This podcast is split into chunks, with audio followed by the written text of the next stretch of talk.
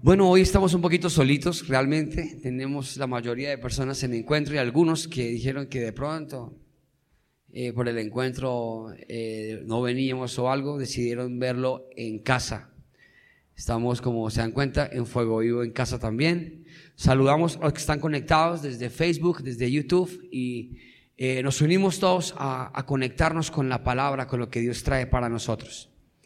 quiero decirles que pues técnicamente llevábamos bastantes mesecitos sin hacer encuentro y ha sido una bendición. Dios ha hecho eh, una dinámica muy diferente, ha sido un encuentro muy tranquilo a pesar de, de, de, muchas cosas que pueden suceder alrededor, pero ha sido un encuentro muy tranquilo, muy elaborado de manera eh, tranquila, no ha habido como ese desgaste pues y todo el cronograma se ha cumplido con velocidad, con tiempo y Dios ha sido bueno. Creo que Dios, eh, muchas veces vengo a un, a, un, a un culto de encuentro y normalmente llego y estoy súper cansado, sin voz.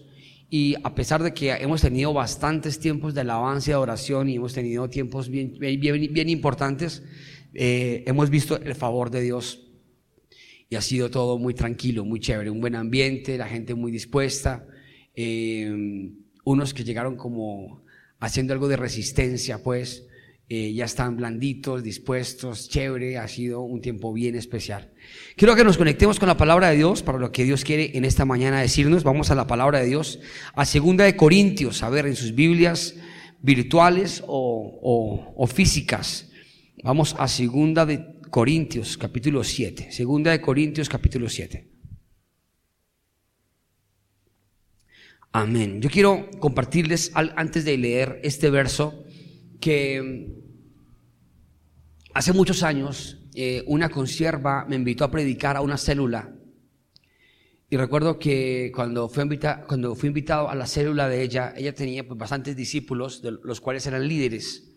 Y para mí era un privilegio ir a predicar y dar un mensaje, porque era gente que no era mía, estaba invitado. Y recuerdo que le oré mucho a Dios y le dije que me hablara y que me diera una palabra para ellos, que Dios los conocía y que yo no los conocía porque no eran discípulos míos y no sabía qué decirles. Entonces cuando uno predica a gente desconocida, uno no sabe qué decirles ni qué Dios quiere decirles. Ahí toca directamente el Espíritu Santo que le revele a uno qué tiene que predicar. Entonces le decía, Espíritu Santo, revélame qué, qué, qué les llevo a ellos. Y Dios me dio esta palabra hace muchos años. Y fue una palabra que cuando se terminó, algunos me abordaron y me hablaban de ciertas cosas en las que estaban em, cayendo, que les estaban impidiendo llegar a la bendición, que les estaban impidiendo lograr el éxito en su vida. Y esta palabra Dios también me la, me la da para hoy compartirla enlazada con otra que puse en mi estado hoy y, y que es importante porque creo que hay muchas cosas que Dios tiene preparadas para nosotros, pero muchas veces no llegamos a la tierra prometida por cabezones porque ignoramos lo que Dios tiene preparado para nosotros. Dice el versículo 1, así que amados, puesto que tenemos tales promesas, limpiémonos de toda contaminación de carne y de espíritu, perfeccionando la santidad en el temor de Dios. Vuelvo y le repito, así que amados, puesto que tenemos tales promesas, limpiémonos de toda contaminación de carne y de espíritu, perfeccionando la santidad en el temor de Dios. Yo quiero hablar algo hoy muy práctico y es el precio que tú y yo tenemos que pagar para llegar al éxito. En Hebreos la Biblia dice, despojémonos de todo el peso del pecado que nos asedia para que podamos correr con excelencia la carrera. Hay muchas cosas que literalmente Dios hace en nuestras vidas que no las comprendemos, pero que son necesarias. Cuando Dios lleva al pueblo de Israel a esa transición para volverse literalmente ricos a la tierra de Canaán, Dios todo el tiempo les advierte algo, no se vayan a olvidar de dónde lo saqué. No se vayan a olvidar de dónde lo saqué. ¿Y saben por qué pasa esto? Porque muchas veces, y lo puedo decir con tranquilidad y con, y con autoridad, es más fácil no tener dinero que tener dinero. La Biblia dice, y dice el proverbista, raíz de todos los males y aflicción del alma es el dinero, el tener mucho. Cuando uno, está, cuando uno tiene dinero, ese esa, esa sencillez de la comida, lo que se vive, es emocionante. Pero cuando Dios comienza a prosperarte y a bendecirte, muchas veces el ego, el orgullo, eh, la vanidad, y si que tú lo quieras, tu mente se va volviendo materialista. tus emociones te vuelven ya dependientes y se vuelven insaciables. Eso es como si a ti te dieran a comer un tremendo postre delicioso y te dieran uno de otra calidad y menos. Tú ya no quieres ese. Tú ya quieres el que comiste bien y el que, y el que, y el que te gusta. Y saben, Dios tiene para nosotros preparado algo muy grande, pero antes de llegar a ese grande, tenemos que comenzar a procesar nuestro carácter para que seamos aptos y tengamos la mente y la capacidad para la bendición. Jesús le dijo a los discípulos, y les habla de los talentos. Le dice que a uno le fue repartido un talento, a otro dos y a otro cinco, y que les fue repartido conforme su capacidad. Yo creo que nosotros tenemos lo que nuestra capacidad mental, emocional nos da para administrar.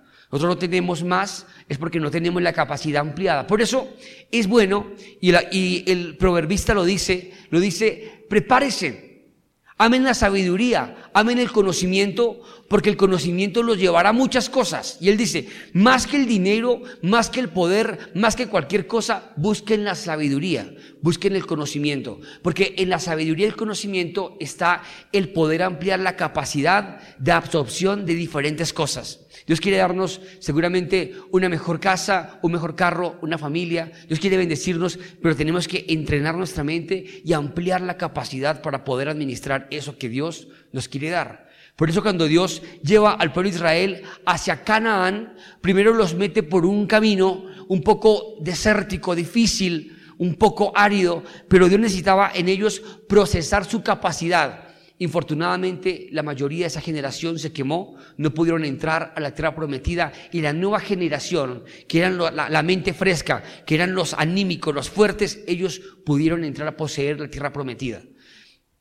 Me sigue em, me sigue retumbando la voz de este, de este chico que me decía hace 15 días, me decía eh, que su jefe contrataba solo jóvenes porque tenían capacidad de aprendizaje, capacidad de, de obedecer, de oír órdenes y sobre todo que estaban estudiando. Eso me pareció impresionante. Ahorita que estamos en una generación en donde los jóvenes vienen más preparados, más abiertos, más entrenados y jóvenes ya son muchos prósperos.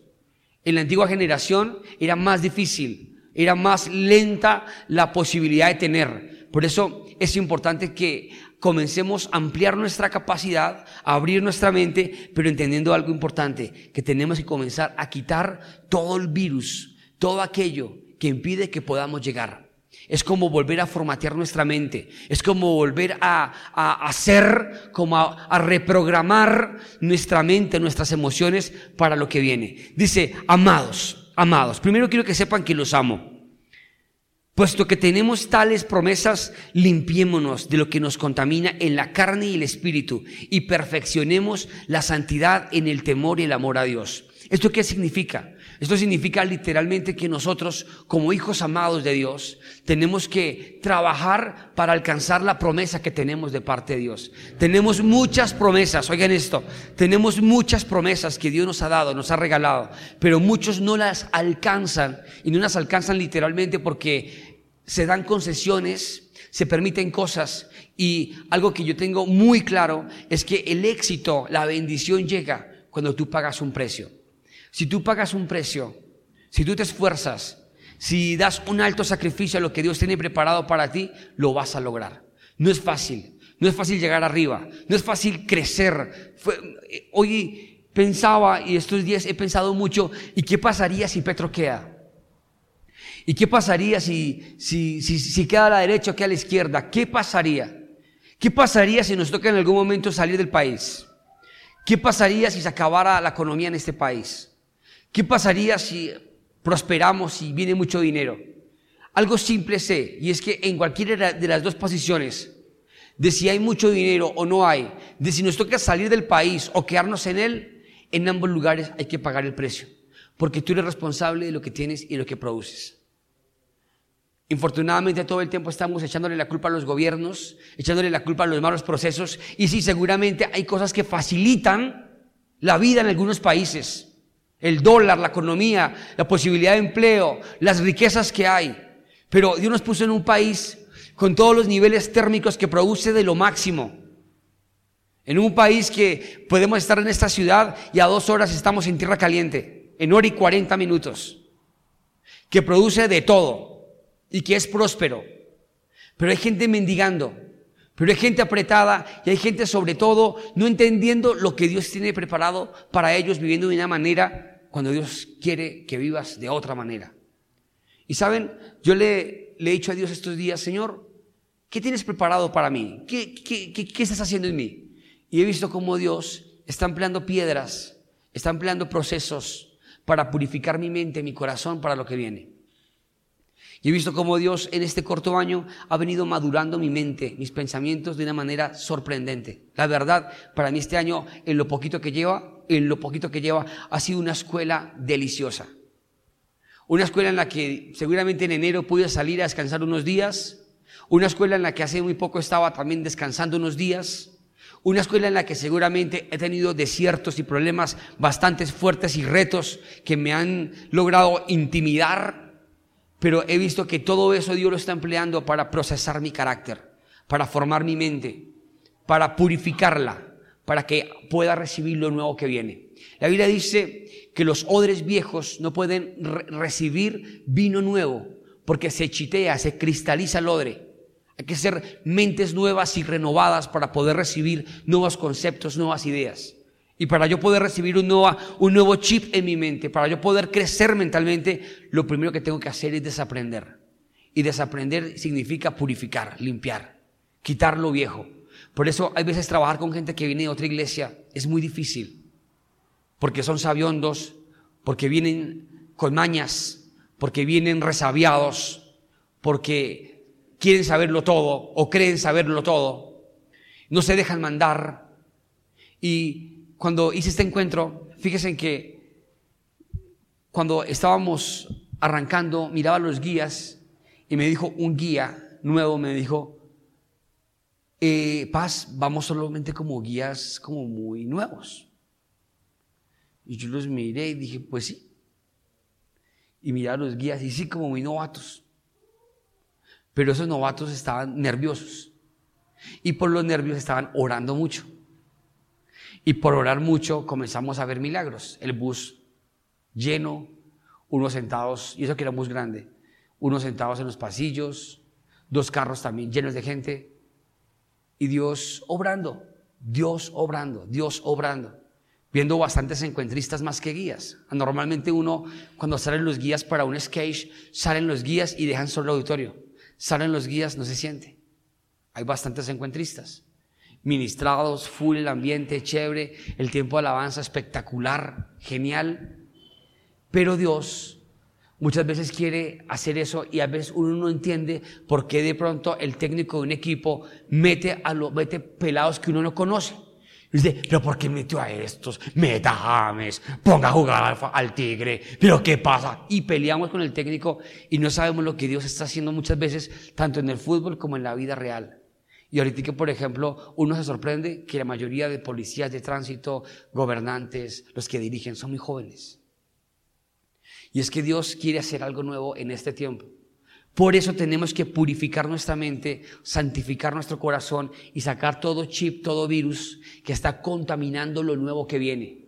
Porque dice acá, puesto que tenemos tales promesas, tales sueños, tales logros, tenemos que qué? Que limpiarnos, santificarnos.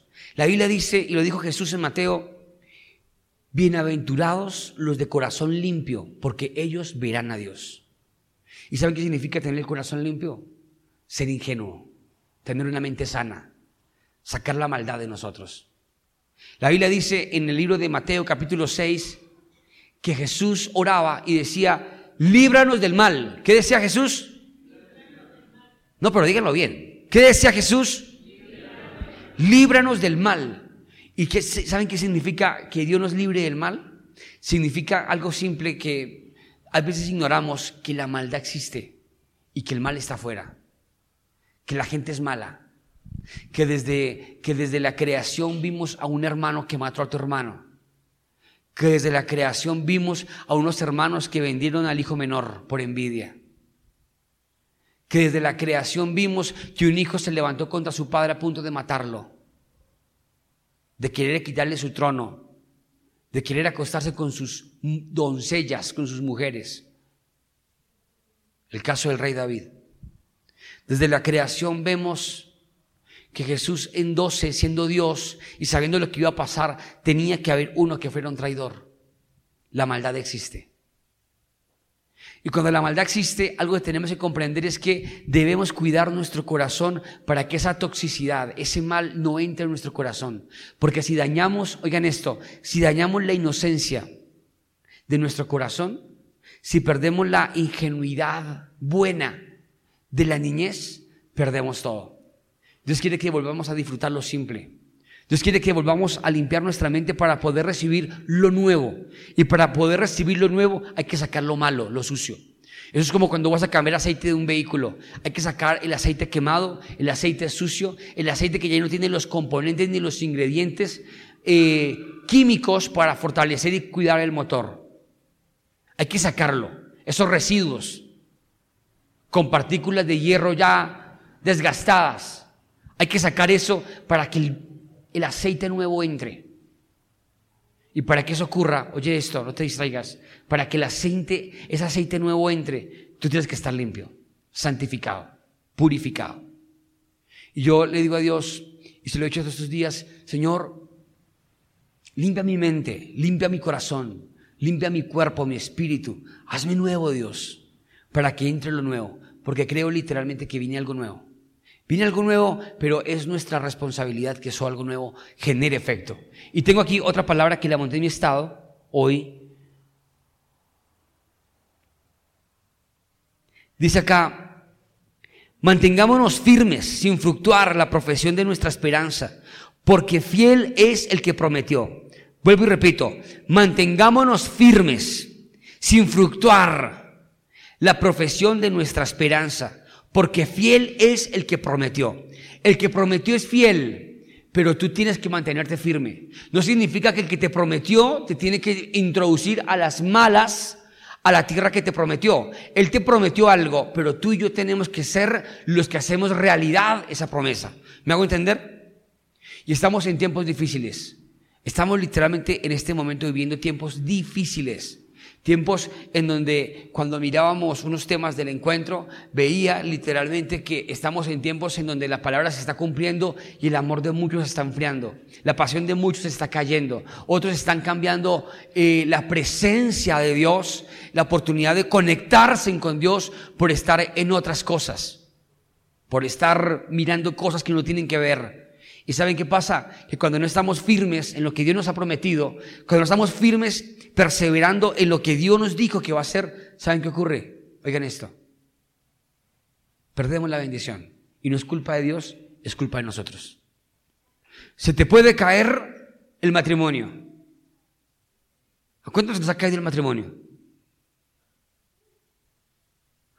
¿Cuántos han estado a punto de perder su hogar? Es tu responsabilidad, no es culpa de Dios. Es que te dormiste, es que te descuidaste, es que permitiste cosas.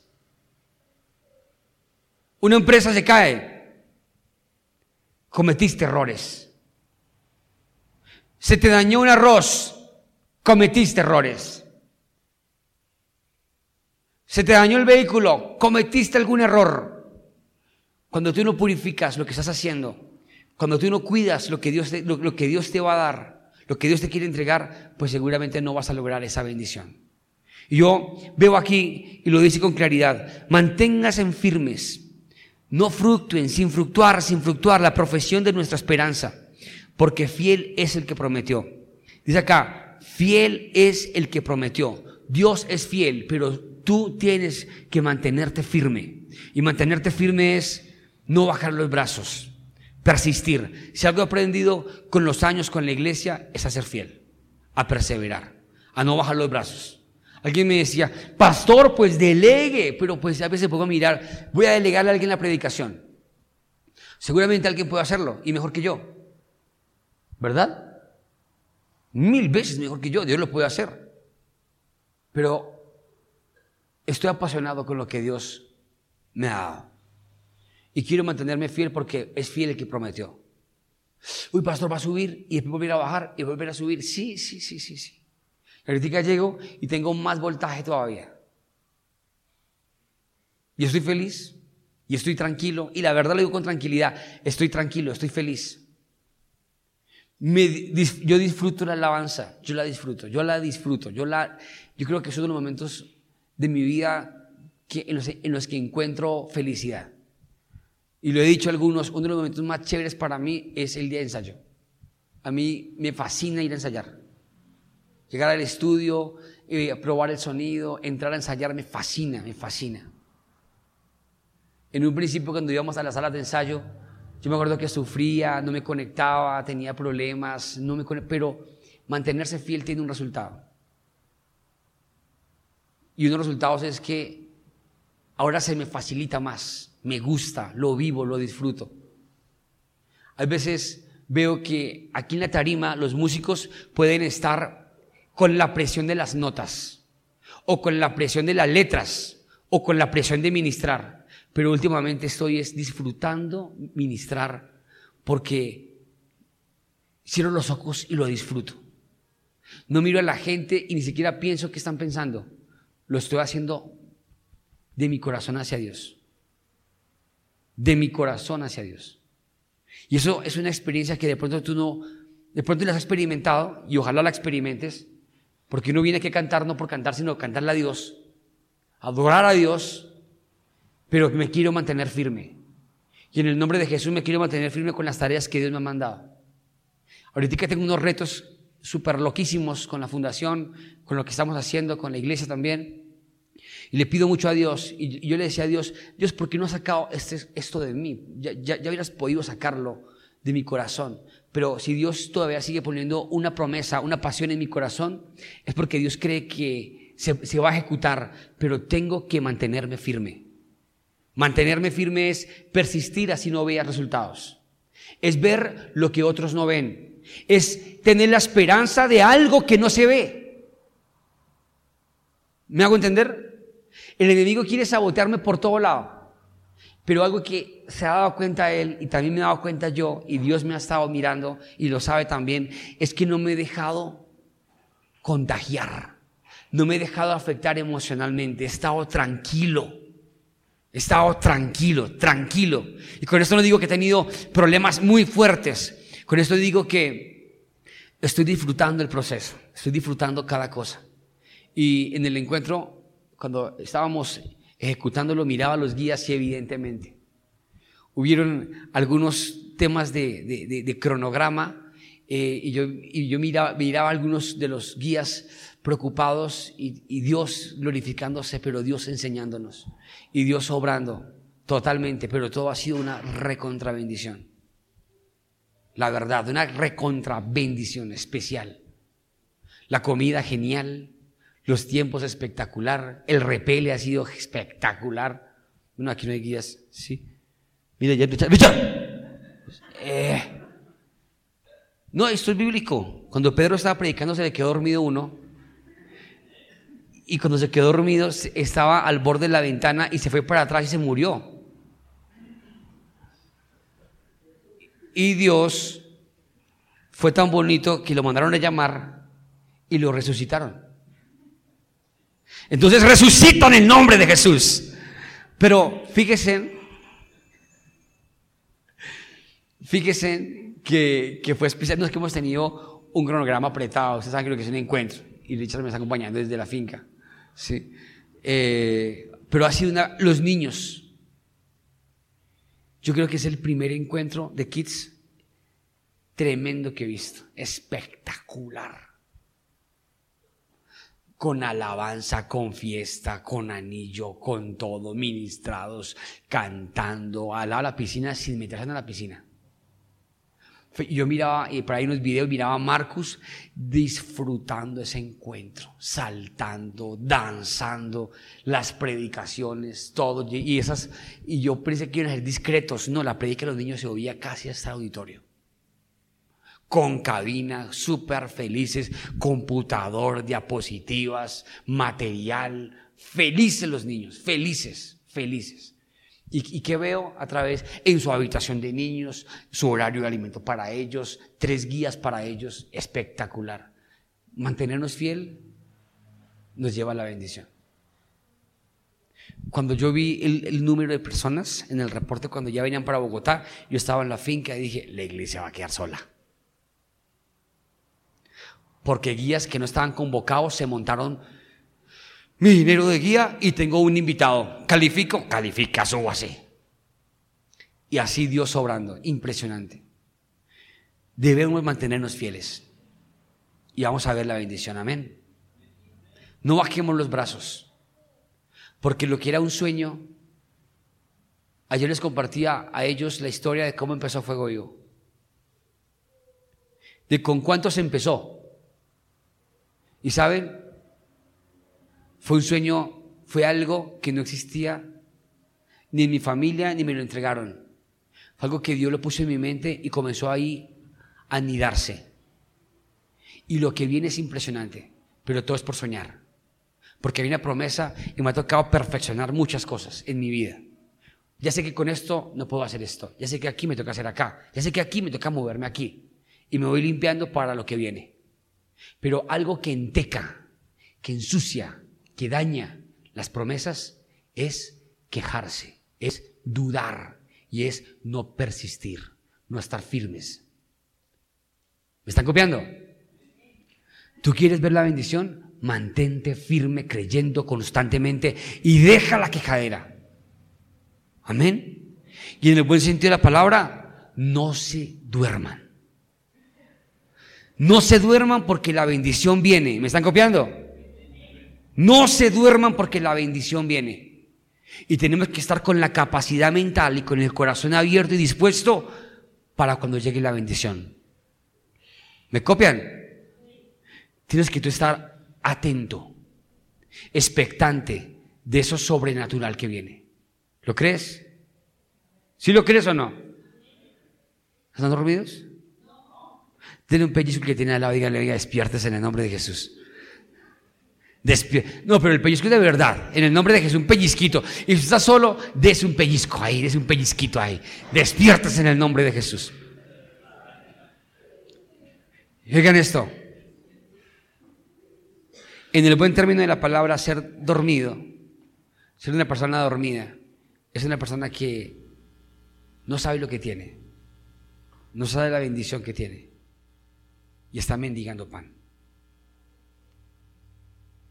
Cuando yo tengo una promesa de Dios, cuando tengo un propósito y un destino, mi mente tiene que cambiar.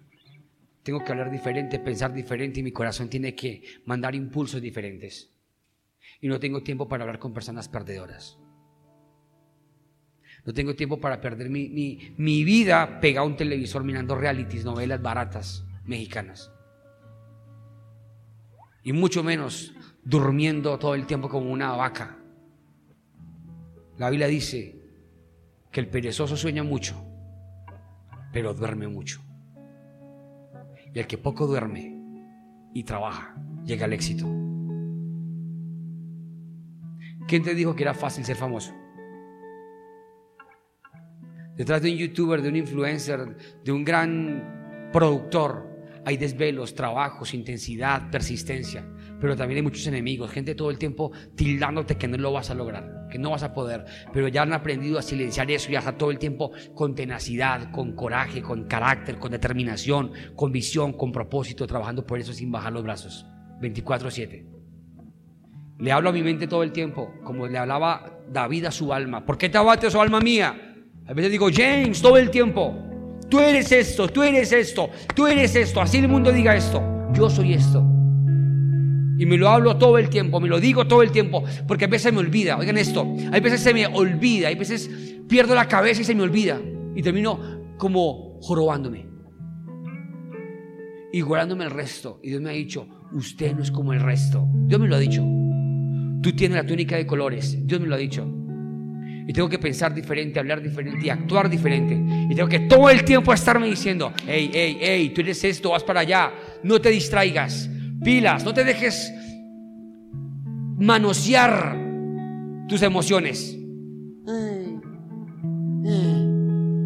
no me dejo manosear las emociones.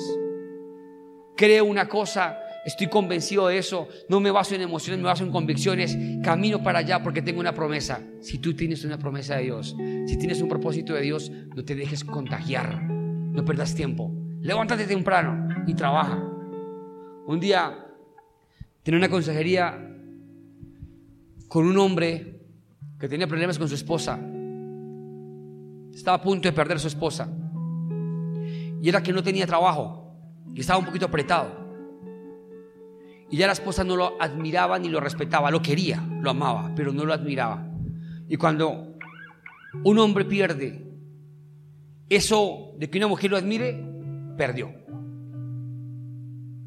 Una mujer tiene que admirar siempre a su esposo porque ese es como el conducto regular para que ella esté con él.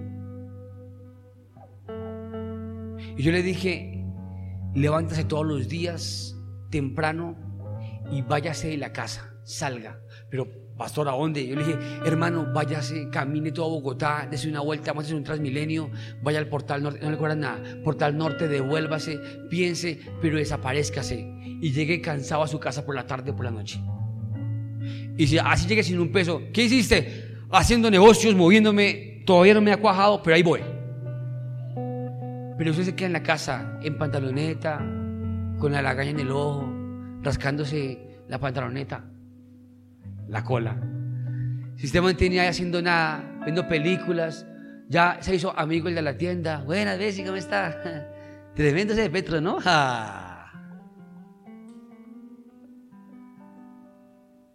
nunca va a llegar al éxito. Tienes que pagar el precio. Y el enemigo es especialista en distraernos y nos mete en un sistema, en una carrera de ratas, en donde nos absorbe. ¿Y saben qué es? El trabajo y el estudio. Cuando tú no aprendes a identificar que tu trabajo te está apartando del propósito, tienes que evaluarlo porque yo tengo que trabajar en lo que me conduce a mi propósito. Yo ya comprendí que Funred no hace tamales y no hace brownies.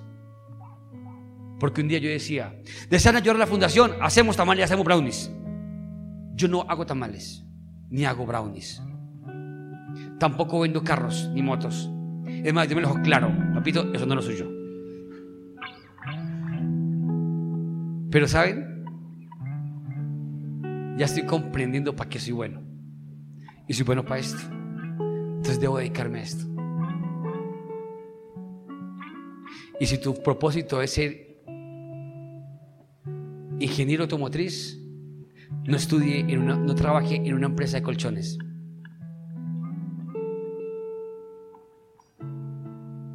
Porque cuando se dé cuenta le pasaron 3, 4 años, se acabó el empleo, lo echaron y perdió lo más rico, que irrecuperable, su mayor activo el tiempo. Entonces no se deje contaminar ni distraer de estupideces. Si va a ser ingeniero automotriz, comience a, trabajar en algo, regálese, regálese en la estanzuela, allá en el centro, regálese. ¿Qué? Mi negro, le pinto las ruedas, le pongo el cosito para el espejo, haga invéntese alguna vaina. Y es un spray, venga que le va a pintar eso, le va a pintar eso de negro, aquí bien chévere, aquí bien bacano. Cuando se dé cuenta, usted está caminando al propósito. Amén. ¿Tienes una promesa de parte de Dios? Límpiate de todo lo que te aparta de eso y comienza a trabajar para llegar allá. Pongámonos en pie.